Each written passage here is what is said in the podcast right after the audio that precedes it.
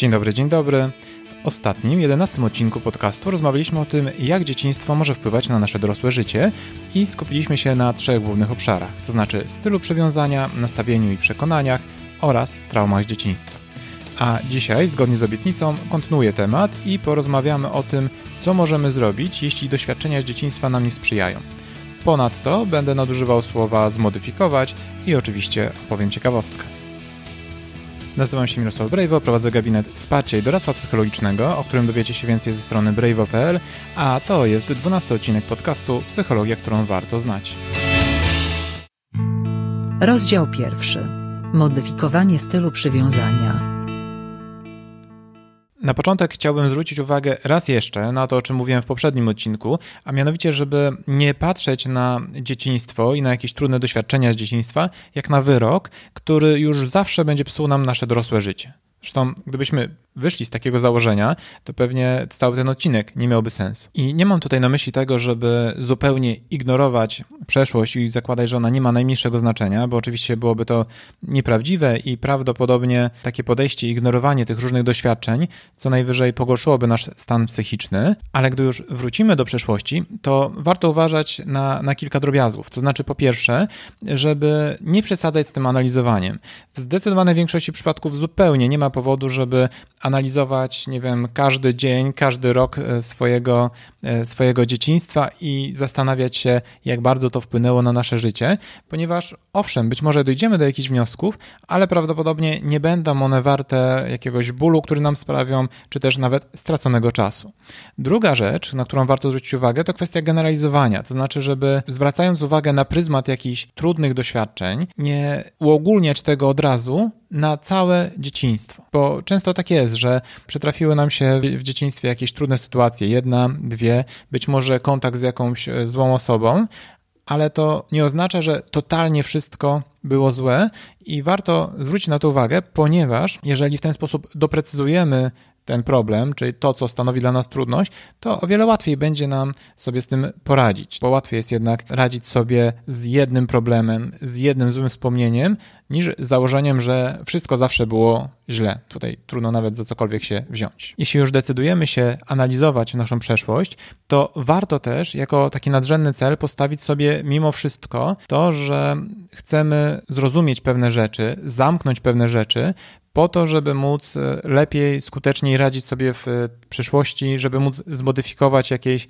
aktualnie niekorzystne teraźniejsze działania, a nie po to, żeby przez bardzo długi czas żyć tą przeszłością i ciągle do niej wracać i niepotrzebnie psuć sobie w ten sposób nastrój. Oczywiście wiele przeszłych doświadczeń my bardzo skutecznie przepracowujemy sobie sami, wręcz automatycznie, nie poświęcając im jakoś wiele uwagi. Czasem mogą one wymagać jednak naszego skupienia. Oczywiście może się też zdarzyć taka sytuacja, gdzie trudno będzie nam poradzić sobie samemu i wtedy użyteczne będzie wsparcie psychologa czy psychoterapeuty. Swoją drogą, jakbyście chcieli popracować ze mną, to też możecie wejść na stronę brave.pl i zobaczyć, e, jakimi kieruję się zasadami i ewentualnie znaleźć sobie wolny termin, żeby się umówić. Aczkolwiek nie namawiam Was do tego za wszelką cenę, ponieważ to jest bardzo ważne, że jeżeli zdecydujecie się na pracę z psychologiem, to żebyście znaleźli taką osobę, z którą będziecie czuli się komfortowo, z którą będziecie mieli poczucie, że się dogadujecie, po to, żeby czuć się na pewno dobrze. A wracając do samych stylów przywiązania, są badania, które sugerują, że jesteśmy w stanie je w pewnym zakresie modyfikować. I taką pierwszą podstawową rzeczą, która oczywiście jest użyteczna, to zauważenie, jaki styl mamy. Ponieważ bardzo często zdarza się, że ktoś, chociażby przez swój styl przywiązania, czy przez przekonania, którymi się kieruje, uważa, że nie musi nic robić, ponieważ to ludzie dookoła e, go ciągle ranią, krzywdzą, ale kiedy zauważy, że to może być kwestia jego interpretacji, jego zachowania i na przykład, nie wiem, uciekania w momencie, gdy czuje, że już jest czas zaangażować się w jakąś relację, to taka wiedza i taka świadomość jest już pierwszym cennym krokiem do tego, żeby próbować coś z tym zrobić. Oczywiście nie musimy też starać się w ramach tego poznawania za wszelką cenę przypisać się do jakiegoś jednego stylu przywiązania. Może być tak, że w niektórych relacjach mamy bardziej lękowo-unikowy, w niektórych mamy styl bezpieczny, więc tu chodzi raczej o to, żeby z grubsza zobaczyć, w jaki sposób funkcjonujemy i, i czy ten sposób funkcjonowania ułatwia nam wchodzenie w relacje, budowanie zaufania, czy może powoduje, że zaczynamy się nadmiernie angażować w związki, które tak naprawdę nam szkodzą, że staramy się przejmować nadmierną kontrolę w relacjach, albo właśnie oddajemy nadmierną kontrolę. Jeżeli uświadomimy to sobie, to wówczas możemy spróbować zaprojektować sobie takie eksperymenty, to znaczy spróbować nie tyle za wszelką cenę udawać, że ok, teraz mam bezpieczny styl przywiązania i czuję się bezpiecznie, jestem, czuję, że ufam drugiej osobie, no bo jeżeli zrobimy w ten sposób, to prawdopodobnie do niczego dobrego nas to nie doprowadzi, a jedynie nas to sfrustruje. Raczej chodzi o robienie takich drobnych eksperymentów, typu jeżeli z założenia nikomu nie ufam, to po pierwsze warto zweryfikować, jakie są podstawy ku temu, czy, czy może są wyjątki od reguły, które powodują, że są ludzie, którym chociaż odrobinę można za, zaufać, i wówczas możemy sobie pozwolić na to, żeby zrobić mały eksperyment. Ok, nadal czuję się troszeczkę zagrożony, ale w jakimś małym aspekcie życia, typu robienie zakupów, zaufam, że mnie nie okradnie. I takie małe eksperymenty, w momencie, gdy będziemy się przekonywać, że one dają nam efekt, że jednak e, to nasze zaufanie nie jest nadwyrężone, spowodują, że, że będzie nam się lepiej funkcjonowało i ten nasz styl przywiązania z dzieciństwa nie będzie w aż tak dużym stopniu wpływał na nasze budowanie relacji, czy to, e, czy to związków, czy w ogóle relacji z ludźmi. Rozdział drugi. Zmiana przekonań. Kwestia zmiany przekonań, ale też nastawienia, to jest oczywiście bardzo szeroki temat i zresztą bardzo istotny chociażby w terapii poznawczo-behawioralnej, ale tutaj chciałbym przedstawić Wam chociażby taki podstawowy sposób, który może Wam pozwolić zmodyfikować przekonania, które namierzycie, że niekoniecznie Wam sprzyjają. Otóż w momencie, gdy zauważycie, że w jakiejś sytuacji reagujecie nie w taki sposób, jakiego byście chcieli, albo nie taki, który by Wam e, pomógł, to po pierwsze warto się zastanowić, co takiego, jakie myśli w danej sytuacji przychodzą wam do głowy. Może być tak, że na przykład w relacji z ludźmi dochodzicie do wniosku, że muszę być czujny, bo wszyscy ludzie są źli. I kiedy widzicie takie przekonanie, możecie, kiedy już się namierzycie, możecie starać się je zmodyfikować poprzez chociażby po pierwsze, ustalenie faktów, które mówią, że to prawdziwe przekonanie, bo na przykład poznaliście kogoś, kto was okradł. Ale kiedy już zrobicie taką listę, to drugi istotny punkt to jest zastanowienie się, czy są jakieś dowody, które by podważały to przekonanie. Czyli na przykład pani w sklepie oddała mi 10 zł, które zgubiłem to sugeruje, że nie jest przynajmniej w tym aspekcie aż tak zła. I w momencie, gdy uda Wam się zestawić te za i przeciw danym przekonaniem, to wówczas możecie wprowadzić pewną modyfikację. I nie chodzi o to, żeby przekonanie wszyscy ludzie są źli zamienić na wszyscy ludzie są fantastyczni każdemu można ufać, bo jeżeli zrobicie takie nadmiernie optymistyczne przekonanie, to po pierwsze raczej w nie nie uwierzycie, a co za tym idzie, nie przyjmiecie go do siebie, więc to jest ważne, że nowe przekonanie musi być dla Was wiarygodne. No a po drugie, trzeba się zastanowić, czy takie przekonanie byłoby dla Was korzystne. Podejrzewam, że taka skrajna ufność nie do końca mogłaby Wam sprzyjać.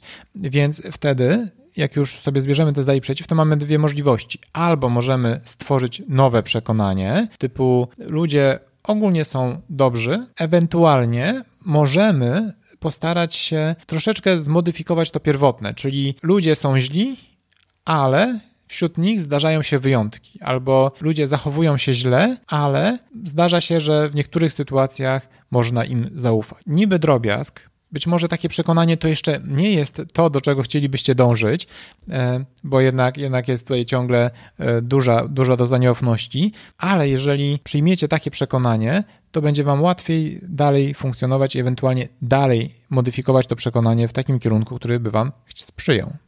Z kolei, jeżeli chcielibyście rozwinąć w większym stopniu nastawienie na e, rozwój, czyli takie, że ok, nawet jeżeli w tym momencie nie jesteście na dobrym poziomie, to pewne rzeczy możecie rozwijać, to warto jest skupiać się na zauważaniu swoich postępów i efektów, jakie daje wysiłek. Czyli jeżeli coś wam nie wyjdzie zupełnie, to owszem, możecie stwierdzić, jestem głupi, beznadziejny i nic z tym nie mogę zrobić, ale to tak naprawdę spowoduje, że następnym razem prawdopodobnie wasz efekt wykonania będzie jeszcze gorszy, bo już w ogóle nie będzie wam się chciało starać. Natomiast jeżeli nawet w takiej sytuacji błędu postaracie skupić się na tym, co udało wam się zrobić, albo jaki minimalny chociaż postęp zrobiliście względem ostatniej sytuacji, to jest szansa, że wzmocni to wasze nastawienie na rozwój. Nawet warto zrobić sobie takie ćwiczenie, jeżeli nie na bieżąco, to chociaż wieczorem, żeby pomyśleć sobie, ok, co mi się dzisiaj udało, co zrobiłem lepiej niż ostatnio. Bo może się okazać, że owszem, ciągle słabo radzicie sobie w pracy, tak obiektywnie, ale z perspektywy na przykład tego, jak radziliście sobie tydzień temu, zakładam, że to jest wasza nowa praca, to robicie już zauważalne postępy. I to spowoduje, że będzie Wam się chciało bardziej starać. Pomyślcie też, co należałoby zrobić inaczej następnym razem, żeby było znowu o krok lepiej. Ja wiem, że niby wydaje się, że to jest niewielka różnica pomiędzy o Boże, jestem głupi, znowu skopałem, stwierdzeniem, że dobra, dzisiaj znowu mi nie wyszło, ale już poradziłem sobie odrobinę lepiej niż ostatnio i następnym razem w podobnej sytuacji zrobię to i to inaczej, dzięki czemu znów mój wynik się troszeczkę poprawi, to taka zmiana podejścia, nawet jeżeli chwilowo nie zrobi Wam wielkiej różnicy, to jeżeli będziecie to regularnie powtarzali, to spowoduje, że i Wasza motywacja będzie coraz większa, ale też zwiększy to Wasze szanse, przez to właśnie, że będziecie planować sposób ulepszania swoich dalszych działań, e, zwiększy to po prostu Wasze efekty.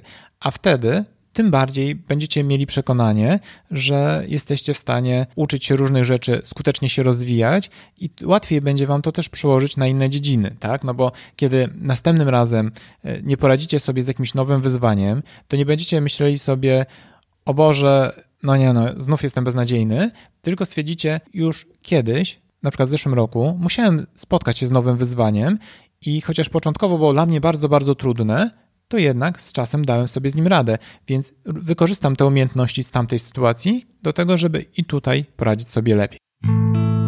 Rozdział trzeci. Funkcjonowanie pomimo traum. Jak zwykle w psychologii to zależy, ale może być tak, że z tych rzeczy, o których rozmawiamy dzisiaj, czyli stylu przywiązania, nastawienia i przekonania oraz traumatycznych doświadczeń, to te ostatnie będą dla Was największym wyzwaniem, żeby samemu sobie z tym poradzić, zwłaszcza jeżeli są to sytuacje, które bardzo długo Wam ciążą i bardzo długo utrudniają Wam funkcjonowanie. No i wtedy szczególnie użyteczne może być wsparcie zewnętrzne. Chociaż nie zawsze, dlatego mówię, to zależy, ale zazwyczaj w tym przypadku tak jest ale z takich podstawowych rzeczy, które możecie sobie przetestować i które mogą Wam pomóc, warto zwrócić uwagę na dwie. Choć oczywiście podkreślam, że to, czy znajdą one u Was zastosowania, może zależeć od tego, na jakim etapie jesteście radzenia sobie z tą sytuacją, jak dawno ona miała miejsce. Pierwszą rzeczą jest domknięcie tego wątku, czyli między innymi wybaczenie czy sobie jakichś błędów, czy wybaczenie innym osobom. Przy czym wybaczanie nie oznacza, że macie całkowicie zrzucić odpowiedzialność za, za swoje błędy z siebie, chociaż zauważenie, że inne, że czynniki zewnętrzne e, również miały na to wpływ, może być pomocne. I tak samo z wybaczaniem innym osobom. Tu nie chodzi o to, że macie teraz udawać, że wszystko jest ok, że będziecie mieli świetne relacje z kimś, kto wam skrzywdził. Nic z tych rzeczy. Tak samo to nie powoduje, że macie nie wyciągać konsekwencji prawnych, jeżeli macie do tego podstawy. Tu chodzi raczej o to, żeby zredukować swoje poczucie złości i negatywnych myśli w związku z drugą osobą, czy takiej potrzeby zemsty, ponieważ to wszystko tak naprawdę tylko dodatkowo dodaje wam kosztów tych trudnych doświadczeń. A w momencie, kiedy dacie radę wybaczyć, to nie znaczy zapomnieć, po prostu zmniejszyć swoje negatywne emocje względem drugiej osoby, to będzie Wam się łatwiej funkcjonowało. Tutaj mam też ciekawostkę. Ciekawostka. W badaniu przeprowadzonym w 2001 roku sprawdzono, która grupa wiekowa ma najwyższy poziom wybaczania. Były trzy grupy. Pierwsza od 18 do 44 lat, druga 45-65 lat i trzecia powyżej 65 lat. Najwyższy poziom wybaczania sobie charakteryzował środkową grupę wiekową, z kolei wybaczanie innym było najwyższe w najstarszej grupie. Wow, ale ciekawostka.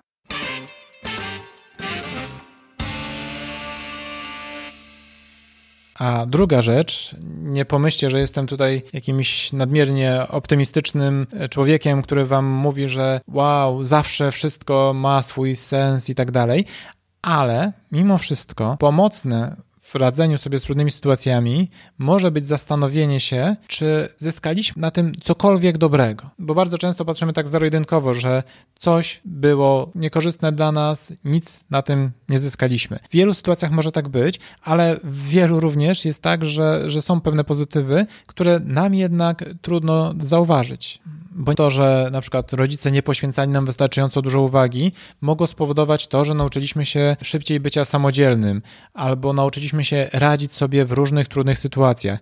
I nawet jeżeli to jest coś, z czym nie powinniśmy musieć sobie radzić, no to może być nasz zasób, który możemy wykorzystywać. Tak, nie musimy korzyści odrzucać tylko dlatego, że były związane z negatywnym doświadczeniem. Podsumowując, spróbujcie wprowadzić sobie kilka drobnych zmian, które pozwolą Wam zmniejszyć negatywny wpływ sytuacji z dzieciństwa, chociażby poprzez to, że będziecie podważali negatywne przekonania, że będziecie starali się robić eksperymenty, w których zachowacie się nieco inaczej niż zwykle, albo też zadbacie o to, żeby wybaczyć sobie i innym negatywne doświadczenia i spróbujecie znaleźć chociaż odrobinę dobrych rzeczy w tych sytuacjach, o ile to oczywiście będzie możliwe, bo być może dzięki temu unikniecie takiej sytuacji, że w wieku 50 lat, czyli będąc dorosłymi ludźmi od 30 kilku, nie będziecie cały czas twierdzić, że całe wasze życie zostało skopane przez jedno wydarzenie. Więc tego Wam życzę i bardzo dziękuję za wysłuchanie kolejnego odcinka. Jeżeli będziecie mieli ochotę w iTunes wystawić mi recenzję, to będę bardzo wdzięczny. A tymczasem już za dwa tygodnie, 29 czerwca, porozmawiamy sobie o introwersji. Serdecznie zapraszam i do usłyszenia.